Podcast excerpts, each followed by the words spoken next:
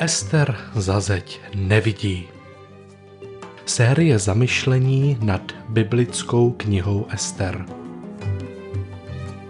O člověku, který umí moudře myslet, mluvit a jednat v chaotickém, nepřehledném a nebezpečném světě.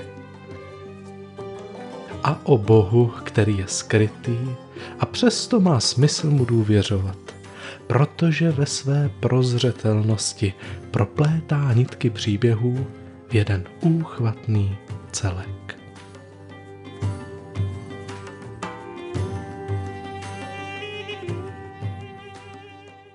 Část 19. Osud, tajemství a Bůh. Kniha Ester má mezi ostatními knihami Bible zvláštní místo. Je dané tím, že v celé knize není ani jednou zmíněn Bůh. Dokonce tam chybí i popis většiny náboženských rituálů. Kdyby kniha nebyla součástí Bible a hledali byste ji samostatně na polici v knihkupectví, byla by zařazena mezi krátké romány a historické novely. Rozhodně by neměla co dělat v sekci duchovní nebo ezoterické literatury – jako by text knihy prošel tvrdou, odnábošťující cenzurou. Před pár lety jsem se rozhodl, že si opět přečtu originální verzi Robinsona Crusoe. Od první kapitoly jsem nevěřil svým očím, jak hluboká psychologická a hlavně duchovní kniha to je. Robinsonovi deníky jsou plné modliteb. Opírá se o svou víru, Přišlo mi to zvláštní. Nepamatoval jsem si, že bych tyto pasáže dříve četl, přestože kniha byla součástí povinné literatury na základní škole. Chvíli jsem hledal a porovnával jednotlivá vydání a pak jsem zjistil, že v české verzi publikované za minulého režimu nic takového nebylo. Bez křesťanského přesahu to byla úplně jiná kniha. Takhle vypadala politicko-náboženská cenzura Robinsona Crusoe. Prošla si kniha Ester něčím podobným? Vymazal z ní někdo všechny zmínky o Bohu?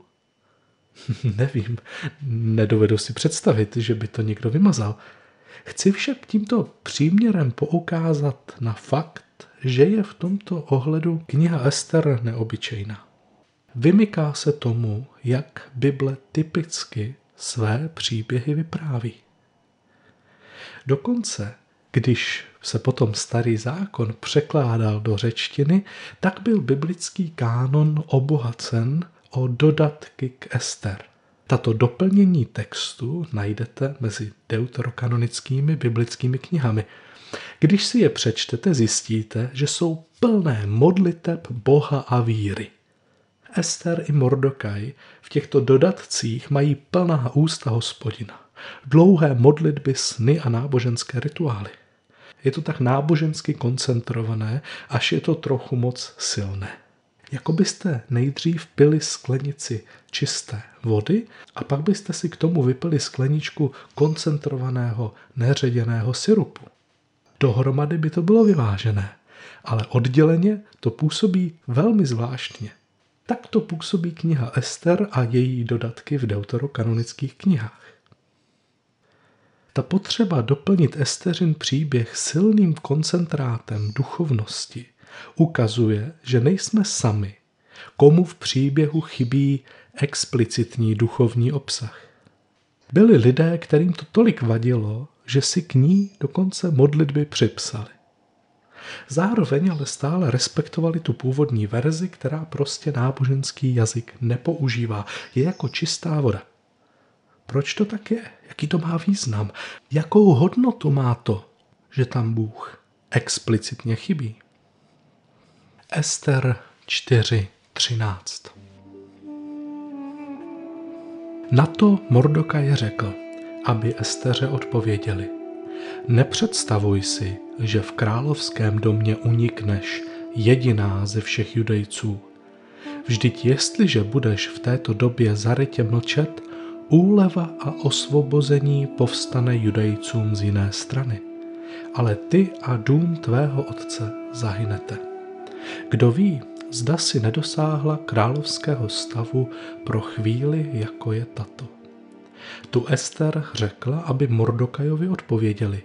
Jdi, schromáždi všechny judejce, nacházející se v Šúšanu a postěte se za mne. Nebudete jíst ani pít tři dny v noci ani ve dne. Také já a mé dívky se budeme takto postit. S tím půjdu ke králi, ačkoliv to neodpovídá na řízení, a jestliže zahynu, zahynu.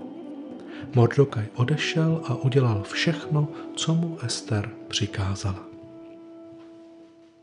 Pokud se někde kniha Ester blíží duchovnímu jazyku, tak je to právě v těchto místech. Mordokaj nejprve prohlásí, pomoc přijde odjinut. To je velmi silné vyznání víry. Mordokaj vyjadřuje důvěru, že se o ně někdo postará. Neřekne kdo. Ten někdo je mocný, ale je zakryt závojem tajemství. Zároveň ta síla v pozadí je očividně na jejich straně. Je to něco nebo někdo, kdo je zachrání. Přijde jako pomoc. Kdyby tam Mordokaj použil slovo Bůh, nemusel by větu vůbec měnit. Pomoc přijde od Boha. Klidně by to tak mohlo znít, ale on to nedělá. Záměrně pouze odkáže k někomu mocnému, starajícímu se, nepojmenovanému, kdo je na jejich straně. Dále pak pokračuje a říká, kdo ví, zdaj si nedosáhla královského stavu pro chvíli, jako je tato. I tato věta předpokládá zásah vyšší moci. Je tu nějaký plán. Někdo, kdo splétá nitky příběhu a připravuje si dopředu člověka na okamžik, ve kterém ho v jednu chvíli v budoucnosti bude chtít mít. A zase, nikoho z pravidelných čtenářů Bible by neudivilo, kdyby tam Mordokaj dosadil přímo slovo Bůh. Kdo ví, jestli tě sem Bůh neposlal pro chvíli, jako je tato. V této větě bychom klidně mohli slyšet odraz příběhu starozákonního Josefa. Ale není to tam takto použito. Kdo ví, zdají si nedosáhla královského stavu pro chvíli, jako je tato, slyšíme. V tom prvním případě Mordokajovi víry šlo o někoho nebo něco, co má moc nad budoucností. Ve druhém případě zmiňuje někoho, kdo něco plánoval v minulosti. Dále v textu čteme o půstu.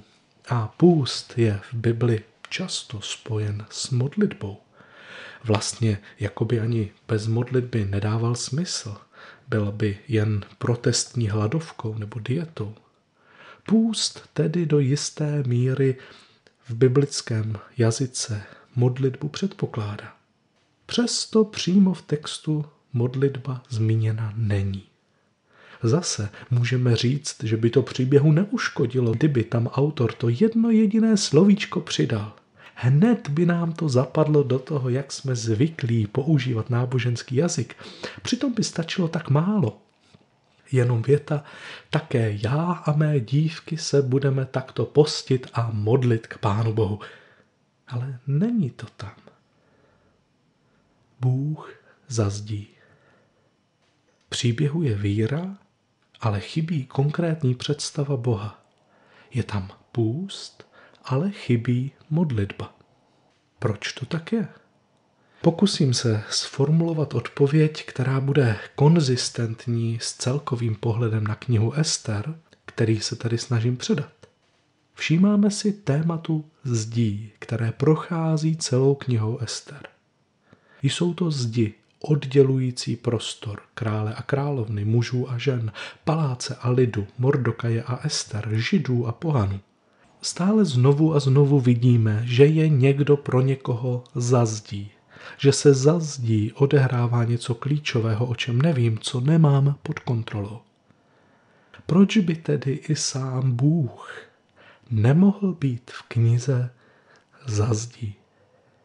Bylo by to konzistentní s celým příběhem, ale také s naší žitou zkušeností. Z naší lidské strany není Bůh smysly přímo zachytitelný, měřitelný a zkoumatelný. Boha nikdy nikdo neviděl, říká nám Jan. Je za zdí. To znamená, že každý náš výrok o Bohu je do jisté míry hypotézou. Hypotézou o tom, co je pro nás za zdí. To ostatně potvrzujeme, kdykoliv použijeme slovo víra. Slovem víra říkáme, že Bůh je pro nás za zdí, že pro nás není zachytitelný. Ovšem, to, že je Bůh za zdí, neznamená, že nemá smysl mu důvěřovat. Kdysi se ptali jednoho známého kanadského psychologa Jordana Petersna na to, jestli věří v Boha. Dlouho se nehlásil přímo ke křesťanství, ale přitom četl a vykládal veřejně Bibli. Na položenou otázku odpověděl tak, že žije, jako by Bůh existoval. Rozhodl se žít, jako by Bůh existoval. Dává tímto mnohem víc najevo reálnou žitou víru, než víru vyznávající. Velmi se ve své odpovědi tak přiblížil ke knize Ester. I tam postavy žijí a chovají se, jako by Bůh byl, přestože jsou velmi opatrné v tom, aby o něm příliš z hurta mluvili. Dokonce vlastně o něm vůbec nemluví. Ale chovají se, jako by byl, jako by stál na jejich straně, jako by mu mohli důvěřovat. Provokace. Jako věřící lidé zavření ve svých křesťanských subkulturách někdy ujíždíme na tom, že naše řeč je plná Boha. Ale naše existence na něm v reálu závislá za stolik není. Používáme jazyk o Bohu jako nástroj moci, jako způsob, jak se vyhnout slabosti, křehkosti a intimitě. A pokud to tak máme, tak nás příběh knihy Ester provokuje. Provokuje nás právě proto, že tam Bůh není. A víra ano. V něčem nás to provokuje právem, protože s náboženstvím, které by bylo postavené pouze na knize Ester, bychom si nevystačili. Potřebujeme i zbytek Bible, který nám Boha vyjeví víc. Dá nám ho jako pojem, se kterým můžeme zacházet. Dá nám ho jako jméno, které můžeme oslovovat. Dá nám ho jako člověka. Představí nám ho jako člověka, který překročil zeď a byl součástí naší smysly vnímané historické reality v Ježíši. To je všechno pravdivý a potřebný základ naší křesťanské víry. Kniha Ester je provokativní. Jde trochu proti tomu, kam jde celá Bible. Odhaluje nebezpečí naší příliš velké jistoty v tom, jak o Bohu mluvíme. Klade nám nepříjemné otázky. Má tvá důvěra v Boha přímý vliv na tvou regulaci emocí, jako u Mordokaje? Je tvá víra v Boha existenciální důvěra, nebo jen opakuješ naučené fráze?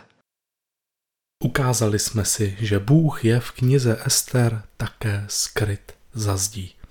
Postavy Ester a Mordokaje se v klíčové situaci chovají tak, jako by Bůh byl, ale explicitně o něm nemluví. To může být pro nás v naší křesťanské subkultuře poměrně provokativní. Jsme zvyklí na explicitní víru. Chceme, aby lidé vyznali Ježíše jako Boha. Co nás však o zbožnosti a víře učí kniha Ester? Jestliže je Bůh zazdí, vyplývá z toho následující. Dávám si pozor, abych o Bohu mluvil s určitou opatrností.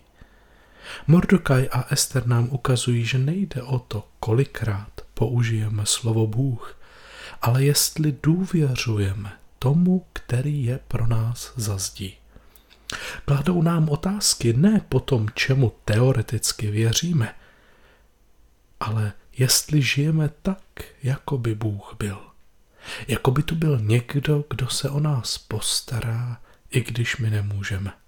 Jako by tu byl někdo, kdo vede naše kroky a dává jim smysl. Jako by tu byl někdo, komu se budu zodpovídat za to, jestli jsem v životě dělal to, co má smysl. Knihu Ester také můžeme vnímat jako určitý most mezi námi a lidmi v širší kultuře. Každý totiž v něco věří. My křesťané jsme experty na to, že boží tajemství zazdí převádíme do jasných teologických slov a výroků. Máme Boha skroceného náboženskými pojmy. Skrze knihu Ester se však můžeme potkat s lidmi, kteří ve své představě nemají Boha tak jasně popsaného. Mluví o něm víc tajemně, jako o něčem, co je přesahuje. O síle a energii, o tajemství, o věčném ty. Kniha Ester se totiž neptá, jak konkrétně svého Boha popisuješ, ale jestli důvěřuješ mocnému a silnému dobru, které je zazdí a které bude jednat ve tvůj prospěch. Opět tu vidíme důraz na existenciální důvěru. Je to něco, kde se můžeme potkat i s lidmi, kteří nevěří tak explicitně jako my. Možná jste si všimli, že jsem zatím v těchto podcastech o Bohu přímo nemluvil. Nebyla možnost, vždyť příběh sám o něm nemluvil. Přesto jsem každý díl zakončil modlitbou. Nemluvím tu tedy obecně o Bohu, jako bych ho chtěl ovládat. Mluvím k Bohu, jako k tomu, kdo je pro mě zazdí, ale komu má smysl důvěřovat, koho mohu s vírou oslovovat. Odpovídám na četbu toho, čemu věřím, že je jeho slovo, tím, že jej oslovuji. Ještě nejsme na konci knihy Ester. Příběh se ještě nedoodvinul do svého konce. V budoucnu nás čekají momenty, kdy se skrytý Bůh projeví. Víc než teď. V této části se ještě Bůh neukázal. Vidíme zde zatím lidi, kteří se chovají tak, jako by Bůh byl. A to je pozice vytrvalosti a křehké chvějící se víry, kterou můžeme mít v životě i my. I pro nás může být Bůh v tuto chvíli hypotézou. Kdo ví, jestli tam je? Natahuji se k němu, důvěřuji mu, chovám se tak, jako by tam byl a uvidím, co bude dál. Takhle vypadá naše existenciální víra. Víra, která nemá silné názory a přesvědčení o Bohu. Víra, která je křehká a tajemně opravdová. Víra, která se projeví ve chvíli, kdy v životě nevím kam dál, kdy se rozhoduji vstoupit do neznáma, kdy nevím, co mi další rok přinese.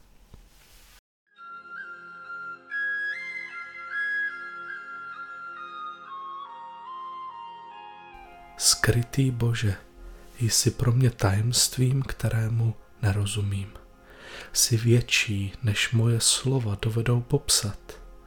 Nedovedu si tě představit, na to tě pojmout svými smysly a slovy, která mám k dispozici. Nevím, jestli jsi, ale chci žít s vírou, jako bys byl. Rozhoduji se tě oslovit, rozhoduji se ti důvěřovat, věřit, že se postaráš tam, kde já nebudu moci. Kež bych mohl mít takovou víru